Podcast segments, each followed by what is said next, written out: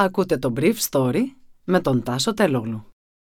Χορηγός του Brief Story είναι το Avra Carbo. Avra Carbo, ένας εναλλακτικός τρόπος ενυδάτωσης για κάθε στιγμή. Καλημέρα. Σήμερα είναι πέμπτη εικοστή τέταρτη Φεβρουαρίου δύο χιλιάδες είκοσι δύο και θα ήθελα να μοιραστώ μαζί σας αυτά τα θέματα που μου έκανε εντύπωση. Ξεκίνησε η ρώσικη επιχείρηση εναντίον της Ουκρανίας. Η Ευρωπαϊκή Ένωση θέλει να δώσει τη δυνατότητα στα κράτη-μέλη να επιβάλλουν διατίμηση στις τιμές ενέργειας όσο διαρκεί η κρίση.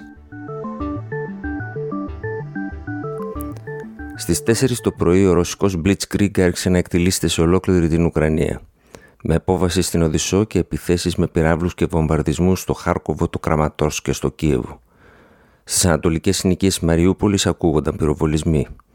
Το αεροδρόμια το ένα μετά το άλλο έκλειναν για λόγους ασφαλείας κατά τη διάρκεια της νύχτας και στις τρεις και οκτώ λεπτά έκλεισε ο ουκρανικός εναέριος χώρος.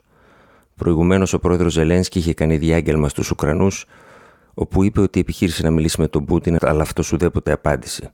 Στη συνέχεια, σε μια δραματική αποστροφή του λόγου του, είπε στα ρώσικα, αφού κάλεσε την κοινωνία των πολιτών της Ρωσίας να αντιδράσει, ότι οι ρώσικες δυνάμεις δεν θα δουν τις πλάτες αλλά τα πρόσωπα των Ουκρανών. Το Ρωσικό Υπουργείο των Εξωτερικών επιβεβαίωσε την επέμβαση. Οι ένοπλες δυνάμεις της Ρωσίας πλήττουν, ανέφερε, ουκρανικές στρατιωτικές υποδομές με όπλα υψηλής ακρίβειας.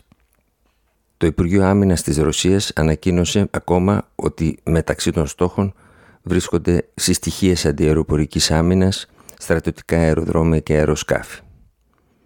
Φυσικά διαβεβαίωσε ότι δεν βρίσκονται στο στόχαστρο των επιθέσεων με πυροβολικό ή με πυράβλους περιοχές όπου ζουν άμαχοι.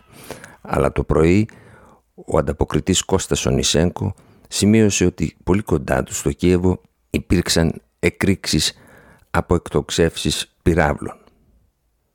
Στην πρωτεύουσα της Ουκρανίας ακούστηκαν τουλάχιστον δύο ισχυρές εκρήξεις στο κέντρο της πόλης και στη συνέχεια σιρήνες ασθενοφόρων.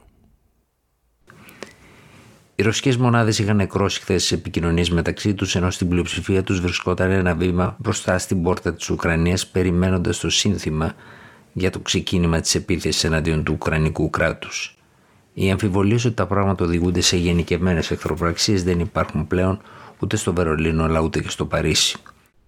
Ο πρώην Υπουργός Εξωτερικών της Ρωσίας, Αντρέϊ Κοζήρευ, χαρακτήρισε σε μακροσκελές tweet του χθες αφελή την πολιτική του πρόεδρου Μακρόν και είπε ότι η ρωσική προέλαση θα εξαρτήσει σε μεγάλο βαθμό από τα αντανακλαστικά των ΗΠΑ να προβάλλουν μέτρα αποτροπής. Τη νύχτα ερχόταν πληροφορίες από την Κριμαία ότι στο χημικό εργοστάσιο του Τιτάν στο Αρμιάνσκ οι εργάτες της τελευταίας βάρδιας βγήκαν από τις δουλειές τους, καθώς ετοιμαζόταν επίθεση η οποία θα χρεωνόταν στις μυστικές υπηρεσίες της Ουκρανίας. Η Ρωσία τις προηγούμενες μέρες προσπάθησε επανειλημμένα να δημιουργήσει την εντύπωση ενεργειών των Ουκρανικών δυνάμεων εναντίον ρωσικών στόχων, χωρίς ωστόσο επιτυχία.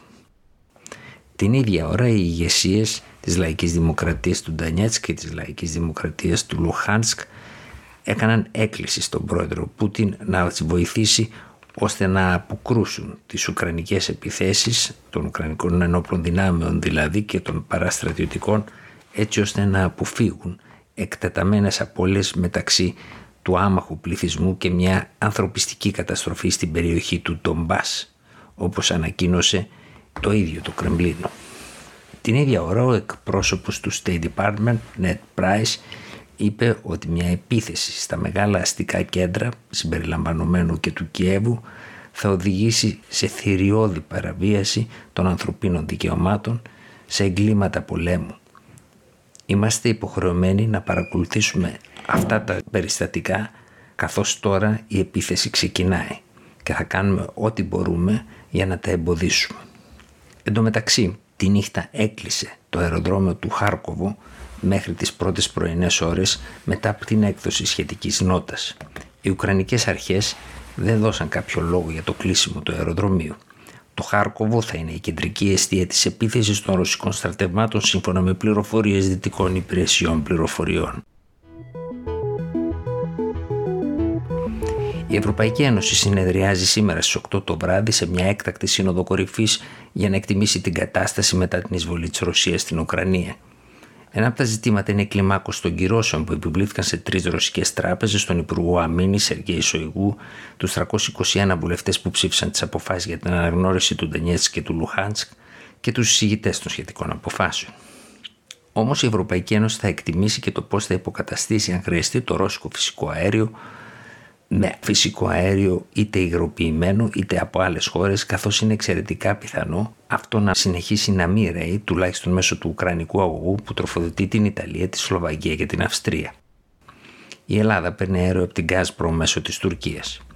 Εάν η Ευρωπαϊκή Ένωση προχωρήσει σε περαιτέρω αγορά από κοινό ταμείο υγροποιημένου φυσικού αερίου ή το ταμείο χρησιμοποιηθεί για αντιστάθμιση της τιμής υγροποιημένου φυσικού αερίου που θα είναι ακριβότερο από αυτό του αγωγού, είναι κάτι αμφίβολο, καθώς οι χώρες του Βορρά που έχουν μακροχρόνια συμβόλαια σε χαμηλές τιμές έχουν ακόμα σοβαρές αντιρρήσεις στην πρόταση αυτή που υποστηρίζει με θέρμη και ο Έλληνας Πρωθυπουργός Κυριάκος Μητσοτάκης.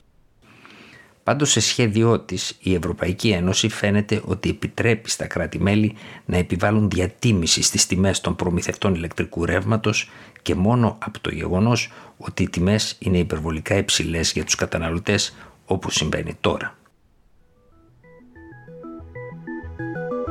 Ήταν το Brief Story για σήμερα, πέμπτη εικοστή τέταρτη Φεβρουαρίου δύο χιλιάδες είκοσι δύο.